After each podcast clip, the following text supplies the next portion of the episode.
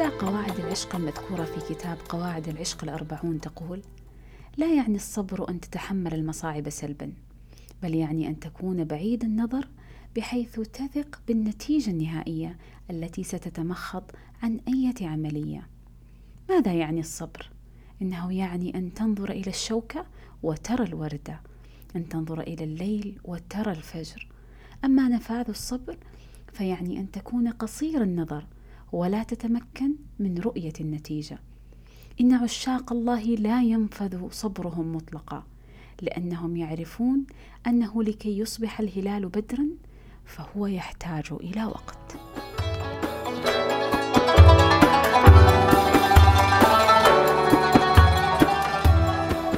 الله يطيب لكم الأيام والأحوال. معكم غادة، وهذه حلقة جديدة من بودكاست ببساطة.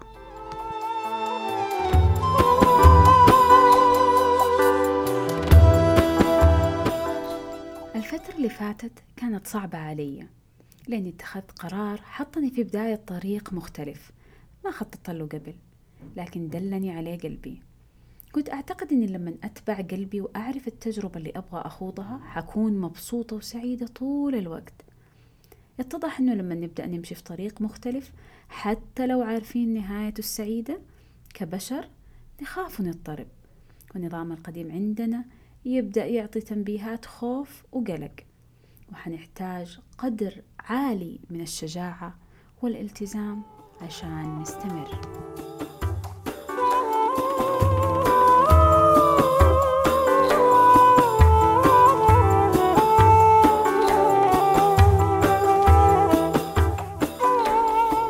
أبدا ما أصف نفسي إني صبورة، لكن أحب لما أبدأ شيء أنهيه، والالتزام عندي عالي، وده يخلي رحلتي أحيانا فيها نوع من الألم، لأني مركز على نهاية الطريق مو الطريق اللي جالسة أمشي فيه، وده يخلي عثراتي موجعة، لأني معلقة نظري بعيد مو على خطواتي الصغيرة. وإحنا نحتاج الاثنين لنصل، نظرة للبعيد والعديد من النظرات لخطواتنا الصغيرة.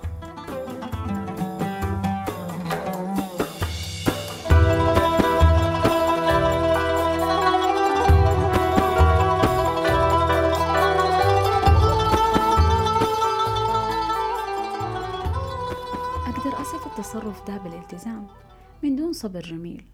ده النوع من الالتزام يشعر المرء أحيانا بالعذاب، ويمحو من اللحظة الاستمتاع بالرحلة. قد تحمل كلمة الصبر معنى الألم، أو ارتبطت في ذاكرتنا بمواقف ولحظات غير محببة، لكن مؤخرا اكتشفت معنى آخر للصبر، الصبر الجميل. نصبر من دون تذمر، من دون شكوى، يكون إيماننا هو محرك الصبر ده، ونعيش باستمتاع في كل المراحل.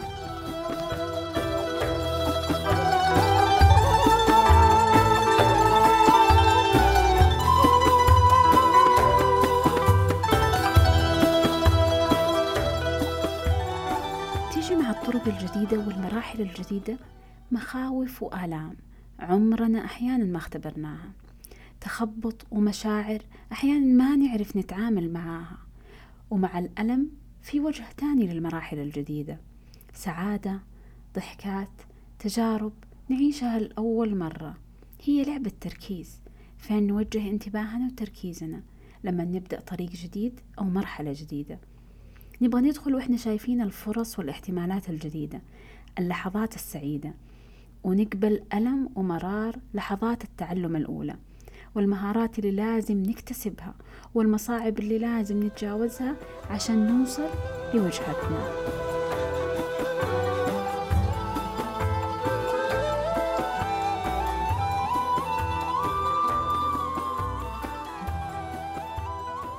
يبدأ التخبط من أول مرة ندرك فيها إنه المرحلة دي ما تشبه مراحل سابقة، ودي حاجة حلوة، معناها إحنا نضجنا وكبرنا واختياراتنا توسعت واختلفت. الطريق الجديد اللي ما نعرفه ونجهل مخابئه يزيد الخوف والتوتر في أنفسنا. بس لحظة، تذكر عادي، ده دليل إن إحنا كبرنا، واختياراتنا حتودينا أماكن أجمل تناسب قدراتنا الجديدة.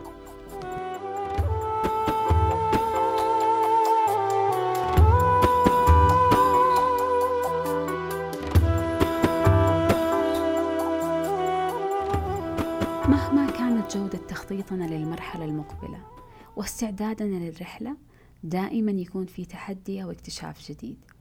طبيعي، كيف نبغى نحسب لحظات النضج ونفرح بنجاحاتنا إذا التحديات ما كبرت؟ في أسئلة كثيرة تواجهنا وأحيانا نتجاهلها، لكن إذا ما حسمنا إجاباتها حتجلس تطاردنا لين نعرف أجوبتها. وده جزء من الاختيارات الجديدة، إنها تخليك تواجه الماضي وتطلب منك تتخفف من أحمال وأعباء ما عادت تفيدنا، سواء كانت عادات، أفكار، مشاعر، أمور تثقل كواهلنا وتحسسنا بالضغط وما تتناسب مع المرحلة الجديدة.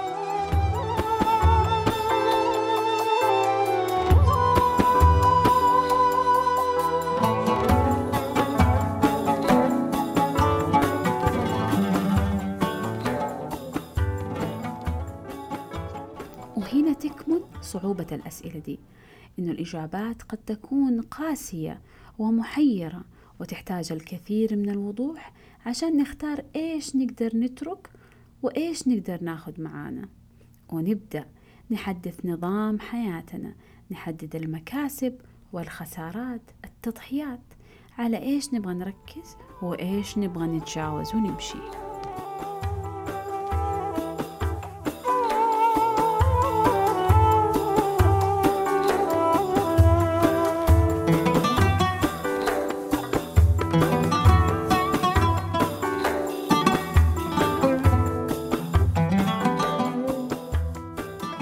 تبدأ دوامة جديدة بمشاعر جديدة عمرنا ما اختبرناها، تبدأ أشياء ومشاعر تهل علينا مع كل خطوة. فطرتنا للبقاء راح تساعدنا نتأقلم ونعيش المرحلة بطريقة تناسبنا، لكن أحيانا نفشل إننا نطوع بعض اللحظات لصالحنا، وهنا نبدأ نستحدث روتين سليم يحافظ على سلامنا الداخلي نلتزم فيه تجاه أنفسنا، روتين، قائمة مهام، أعمال لازم تنتهي قبل نهاية اليوم أيا كان المسمى، لكنها قائمة روحية صحية نفسية متكاملة تساعدنا على التأقلم مع المرحلة الجديدة والارتقاء.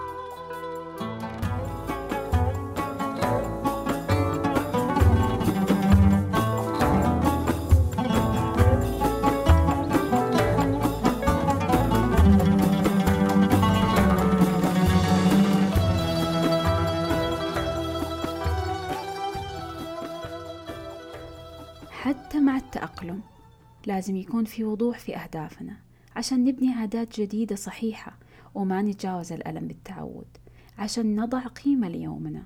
بعض الأحيان نقع في فخ التجاوز مع صعوبة المرحلة، الألم يخلينا نتجاوز مشاعرنا وتمشي الأيام وتمر أمامنا وإحنا ما عشنا لكن نتجاوزنا. وعشان كده نبتدع روتين يحافظ على سلامة أرواحنا وعقولنا.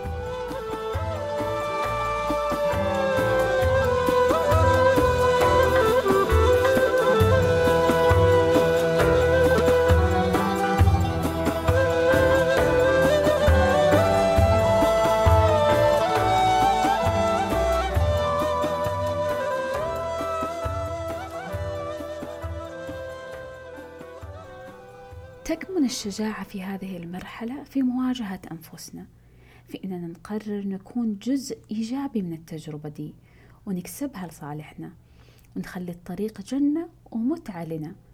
كل مرحلة جديدة هي طريق وعر غير مستكشف يتمهد بالهمة، وأننا نصحى كل يوم ونعامله كأنه أول وآخر يوم، يوم قيم في حياتنا. وزي ما نحرص فيه على التعلم نحرص فيه على لحظات المتعة الصغيرة ونكتسب ذكريات سعيدة نضيفها لألبوم حياتنا تحت مسمى يوم سعيد.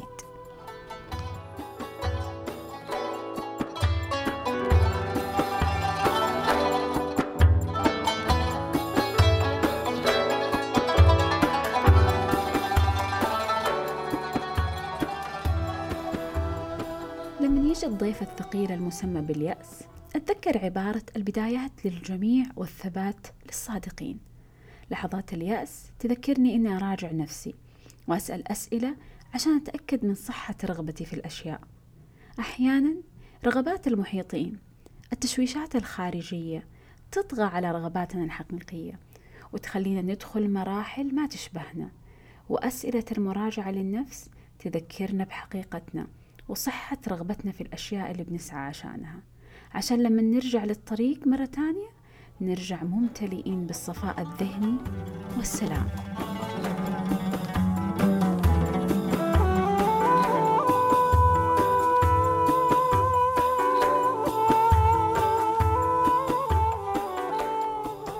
أفكر دائما في المراحل الجديدة كرحلة تهذيب لنفسي تعلمني أتذكر أنه أنا على الأرض مجرد بشر يخطئ ويصيب، لي طموحات وتطلعات بس بشر في الأخير. تعلمني أقدر النعم وكل شيء نركز عليه يزيد، فيا رب لك الحمد ولك الشكر، النعم اللي نعيشها كل يوم تستحق الشكر والامتنان.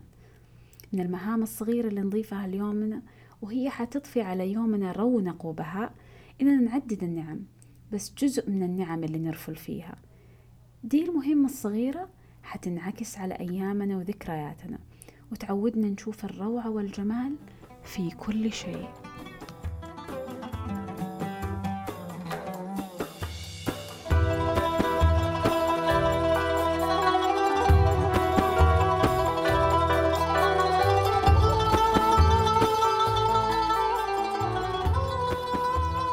ببساطة وبطريقة أخرى هي رقصة، الحياة رقصة نتماهى فيها مع رغباتنا وأحلامنا، حناخد وقت نتدرب عليها ووقت عشان نتقنها، وكل مرة أداءنا يتحسن ويكون أروع وأبهى وأجمل.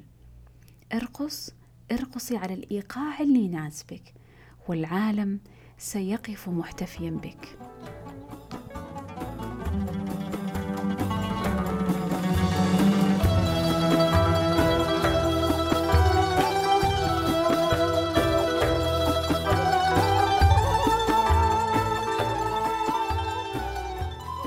وحتى ألقاكم مرة أخرى، ازرعوا في مرحلتكم الحالية السعادة، الأمل، امتنوا لكل ما هو جميل، هي مرحلة والقادم أجمل. كانت معكم غادة، استودعتكم الله.